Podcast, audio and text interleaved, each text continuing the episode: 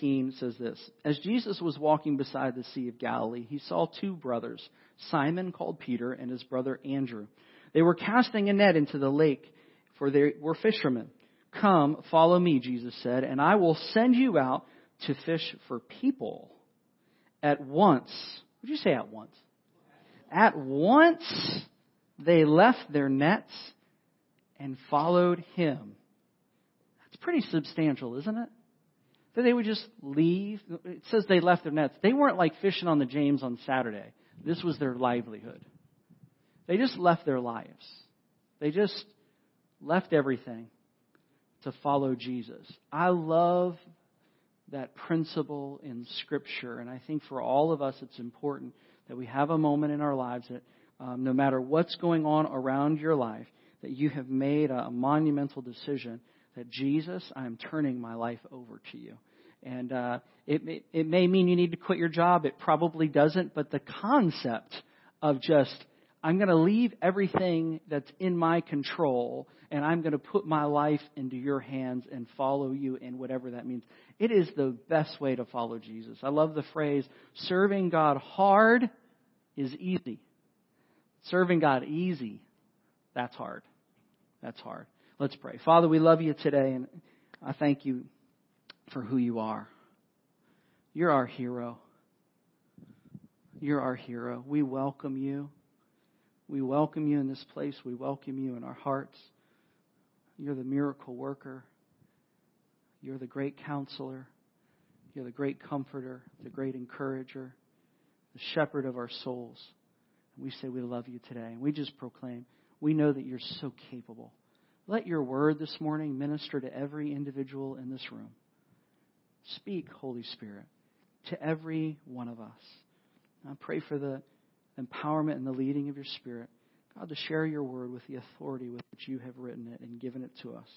We love you and honor you. It's in your name I pray, Jesus. Amen.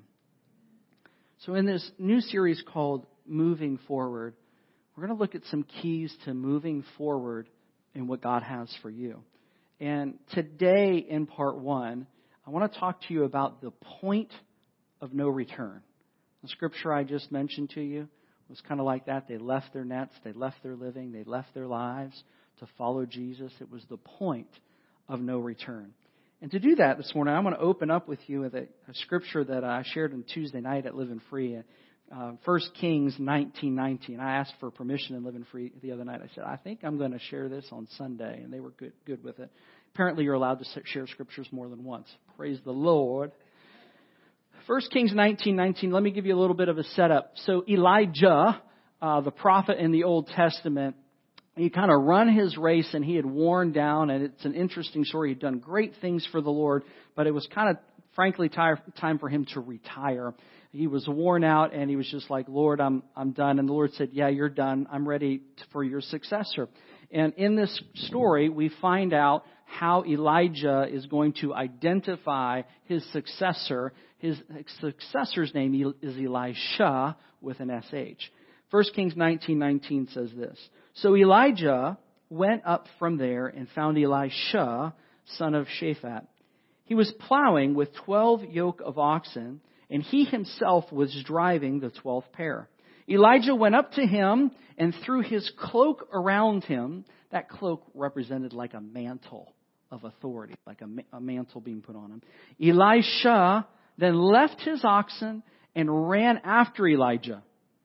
Let me kiss my father and mother goodbye, he said, and then I will come to you. Go back, Elijah replied. What have I done to you? So Elisha left him and went, went back. He took his yoke of oxen and slaughtered them. He burned the plowing equipment to cook the meat and gave it to the people, and they ate. Then he sat, set out to follow Elijah and became his ser- servant. I almost said serpent. That would have been bad. Um, so in this scripture, we find that Elijah with a J is he's worn out, and, and, and after Elisha replies, he's like, "Let me go tell my mom and dad goodbye and all of that." He's like, "Just go back." He's like, "What have I done to you?" And this is, if you will, this is a prophet, Elijah, the, the predecessor. He is just worn out from it all. And he's looking at him going, What have I done to you by, you know, putting this calling on your life and that kind of thing? And he's just emotionally spent. There's a whole nother sermon that we can preach on that, but we're going to focus on Elisha with an SH today and his response. And Elisha was making this a decision that day that he was all in and that there was no going back.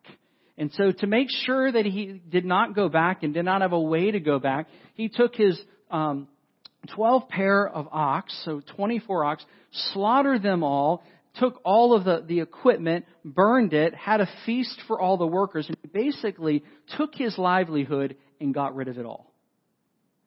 I don't know about y'all, but that's pretty amazing to me. It's like that old song, take this job and shove it. Anyhow, I ain't working here no more. Any, you're welcome. You want to hear that? It's on the podcast. Out of key and everything.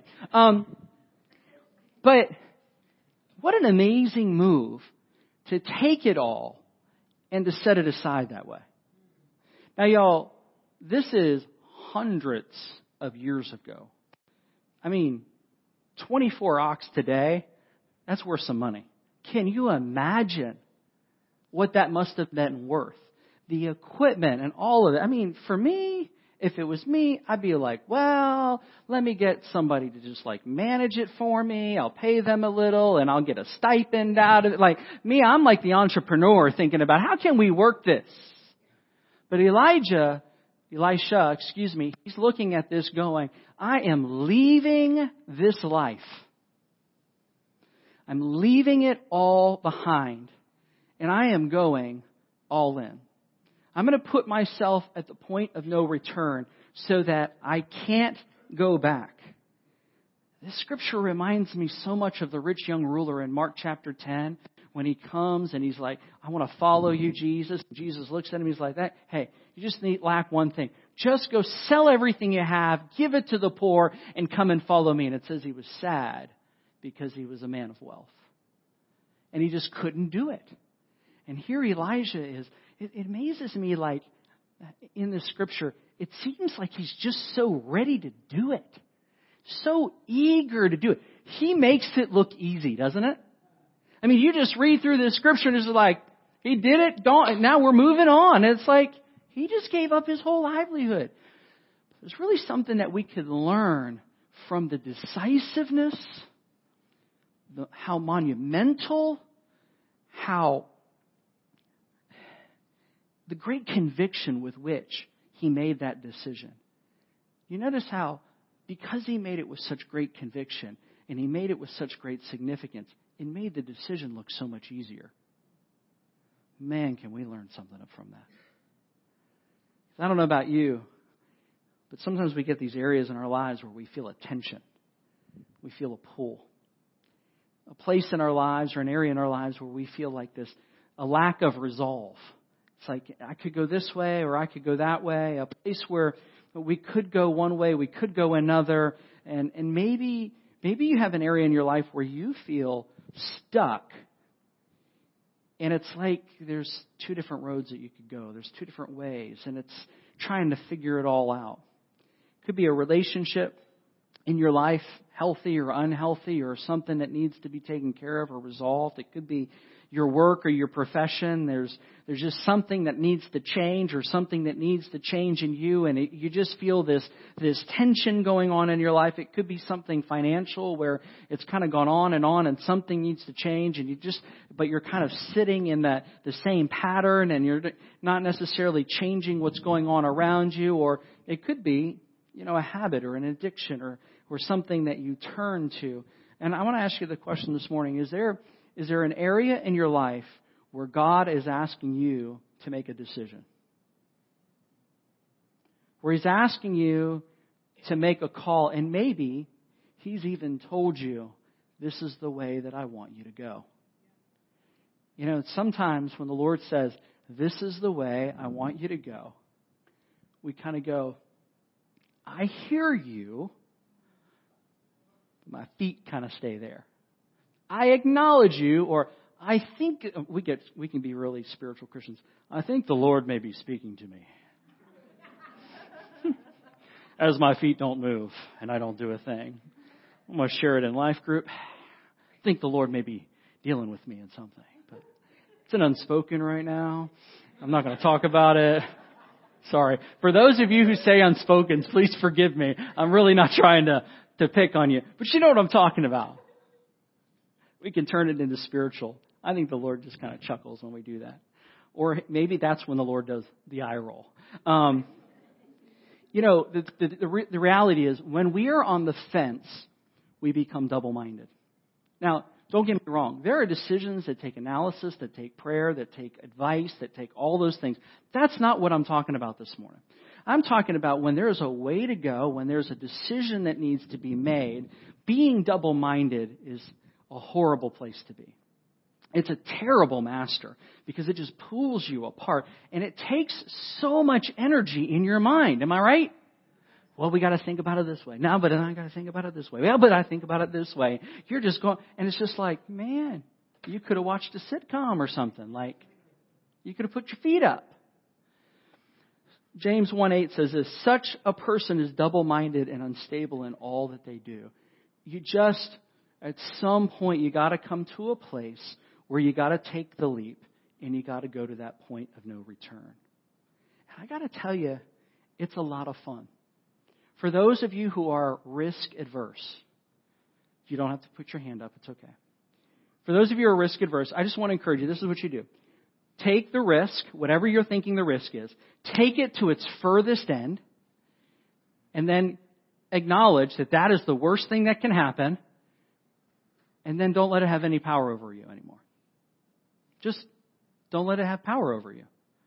Sometimes I think, you know, in terms of risk, like, like what's the worst thing that can happen? Well, if I were to pass away, I go to heaven. Don't worry, I'm not planning on going anywhere. But you know what I'm saying? It's like just take it to its furthest end. If I take this financial leap, they could take everything I have and I have nothing. Okay, that's terrible. All right, now I've gone there. Next.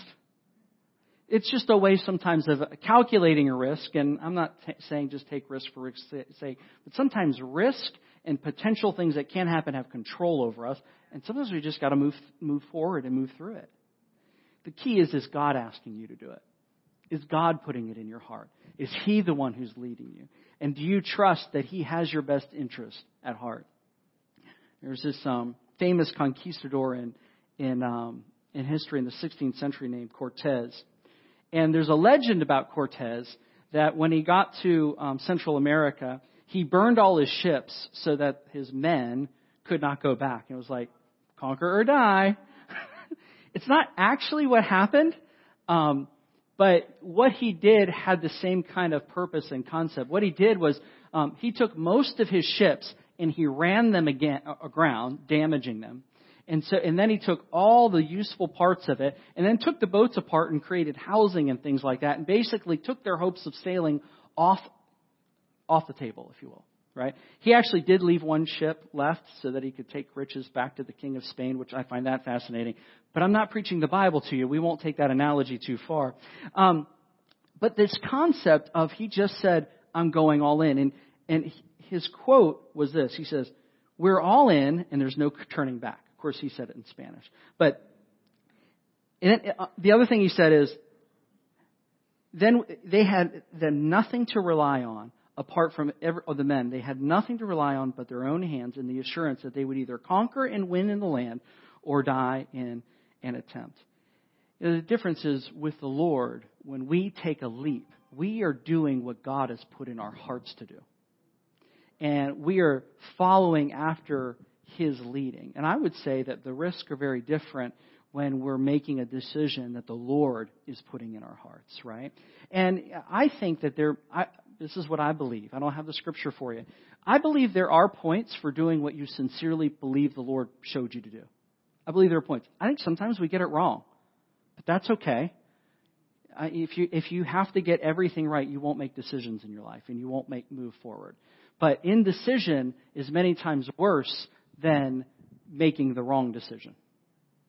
And so the question is, what is it that God is putting in your heart to do? Is there an area where you're feeling this tension and this pull? And the reason that you're feeling the pull is because the decision hasn't been made, the conviction hasn't been made.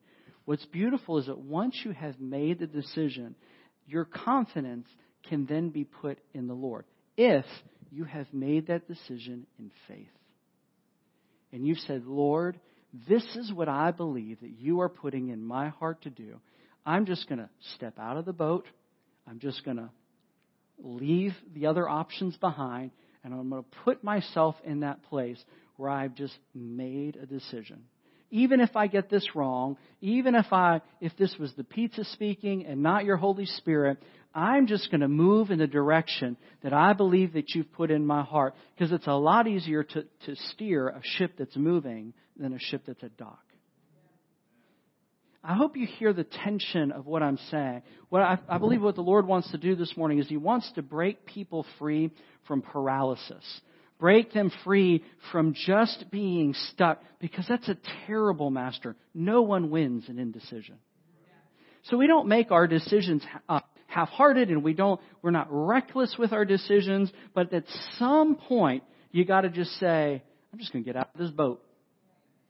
And if I sink, I'm going to yell out for Jesus and he's going to catch me. Jesus! Psalm 73:25 says this. Whom have I in heaven but you? On earth there's nothing I desire besides you. I want to pause there for just a moment. This scripture is such a beautiful revelation. Because what it's saying is, in heaven, what I have is you. And you hear the scripture, he says, There's nothing on this earth that I desire besides you. One of the things that can really hold us back from decisions is the things on earth that have our desire, that have us. Came to those disciples and he said, Come and follow me. Not an eloquent speech, not a long speech, not a complicated speech. Come and follow me. What a beautiful, just few sets of words that he would say. And what did they do? They just came and followed him. I've said it many times in the past where, you know, following Jesus isn't very complicated. It costs you everything you have, but it's really every day walking, waking up and saying, My life's in your hands. I'm following you. Everything is out for your discretion. Everything that is mine is yours. I am following you. That kind of turning your life over just makes life less complicated. It also makes it great when bills come in the mail. Lord, you got a bill in the mail. It had a lot of zeros. I know you knew, but I just thought I would, you know, just make sure. Because there's that turning over. But when we have nothing on earth that we desire above God, all of a sudden the pull the gravity becomes, Lord, what is in your heart and what is your will? Serving God hard is so much easier. So much easier. The next scripture says, My flesh and my heart may fail. True that. But God is the strength of my heart and my portion forever. It's, it's this beautiful concept that you have all that you need in Him. He's, he's who you need, He's what you need, He is the strength of your heart. When, when you're wondering which way to go, Jesus. When you're wondering who to ask, Jesus. When you're wondering, you know, which way to go, the Lord. You know, it's, it's like, it's, I am not my own. There's something about that, that decision that is so freeing in our lives.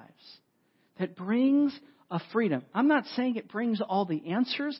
There aren't times when you're like, how's this going to work out? And what's going to happen next? And all of that. It's actually quite thrilling to just follow Jesus that way. But when the answer is always the same, you are the strength of my heart. You are my portion. Everything that I have is in you. You are what I desire above anything on this earth. You are my answer. And what I love about that, it's not the what, it's the who. Did y'all hear that? A lot of times we're trying to make decisions in life about what's, and the answer is a who. And so we turn our lives over to Him that way. There are like so many scriptures when we look at like the sending of the 12. They, he goes out and he says, Take nothing but your staff. And they're like just out there with the authority of the Lord. We talked about that a few weeks ago. It's like, I got nothing but a message. Pretty cool. There's this point in their lives in walking with Jesus where the disciples, they had made the decision years before. But they had come to this point in life where it wasn't the, the, the peak, it was one of those valleys. And it was one of those valleys where it wasn't as easy to follow after the Lord as other times. In John 6, verse 66, um, this comes right after where Jesus has been telling a crowd, He says, Listen, I want you to eat my flesh and drink my blood. That would be weird in any context, right? And people are just like grossed out by it. I mean, it's gross in any circumstance, but to tell a Jewish person to eat your flesh and drink your blood is particularly offensive. And they, people just don't get it. And here's what it says. From this time, many of his disciples turned back and no longer followed him. They were out, right? And Jesus said, You don't want to leave too? Jesus asked the twelve. Simon Peter answered, Lord, to whom shall we go? You have the words of eternal life. We have come to believe and to know that you are the Holy One of God. This is such a beautiful place in Scripture because people are confused by what's going on around them, and they don't even understand what God is telling them in that moment. Has that ever happened to anyone in this room? I, I'm confused. I, I, I don't understand. And people start turning away. They're like, I don't understand. I'm out. Jesus looks at them. It's almost like he's trying to drive them away. You can almost feel this like tenderness, and Jesus like, you don't want to leave too, do you? I mean, I don't know about you, but I wouldn't like give them the option. I mean, come on, Jesus. But what was beautiful was what came out of their heart. Where are we going to go? Isn't that a beautiful answer? They've been walking with him for three years. They left their nets, they left it all. Where are we going to go? That's all in. When you don't have anywhere else to go. It's like, I, Jesus, we don't even know how to leave you. We don't know where we would go next. And then this beautiful statement of faith. We believe and know that you are the Holy One of God. I don't understand what you're, I, I really believe that they did not understand what Jesus was talking about with eat my flesh and drink my blood, which he was alluding to communion and talking about communion. But they didn't really have a frame of reference to really get that yet. So they, I don't think they got it, but they got him. And they just said, We trust you and we believe in you. And that's a beautiful place to be in your faith. God gives us a lot of answers and a lot of explanations about a lot of things. But I don't know, you might have clued in that God is a lot smarter than us. To think that we can understand everything in His economy and cosmos and everything, if you think you can, you're pretty arrogant. He's God, right? So there's places of mystery. I don't care who you are and I don't care what your theology is. You have a place where you have a mystery. And here they are at this place of mystery and they're saying, where am I going to go? I believe and know that you, you are the Holy One of God. I believe in you. Again, the answer was the who. We believe in you. We're with you. We're following after you. Such a beautiful place. And that beautiful place brought a liberation in their life initially. It's like, hey, we're with Jesus. And making a commitment can be really difficult, but it really does bring a freedom in your life, and it brings a sense of direction in your life, and it, it really settles the matter. And then you come to other, you come to places where you may not understand what's going on, you may not understand all the circumstances, but if you're all in, you're all in. You're just like, here I am. I have decided to follow Jesus. I mean, it's just like, that's it. That's it. Just, it's just that simple, you know. Today, I've just decided to follow Jesus. And you may get decisions right and you may get decisions wrong, but the elegance and the beauty and the simplicity of I'm just all in. I just want to ask you this morning is there a place in your life where you're holding back from what God is leading you to do? And if you are, you're feeling a tension, you're feeling a pull. And I really believe that He respects your will, and He really wants you to respond to Him rather than Him just forcing you to do it. If you're struggling with your will, I like the cheater prayer. Lord, help me with my will. Help me to want what you want. Help me to follow what you. But there's something about us making the decision. It grows us up. It matures us. It just helps us along. It really it does something in us when we own it and when we it, when um, it's it's the decision that is a conviction in our hearts. And the irony is, it's the decision you make to put your whole life into His hands. Beautifully elegant. So simple. I want to invite the ushers, or the ushers. Y'all are doing great. Hang out there. I want to invite the worship team to come up. That's faith. Bruce, we, um, Bruce, you can play and sing, and Kevin, you look like a bass guy for sure with the glasses, for sure. I appreciate that. These are good, good men.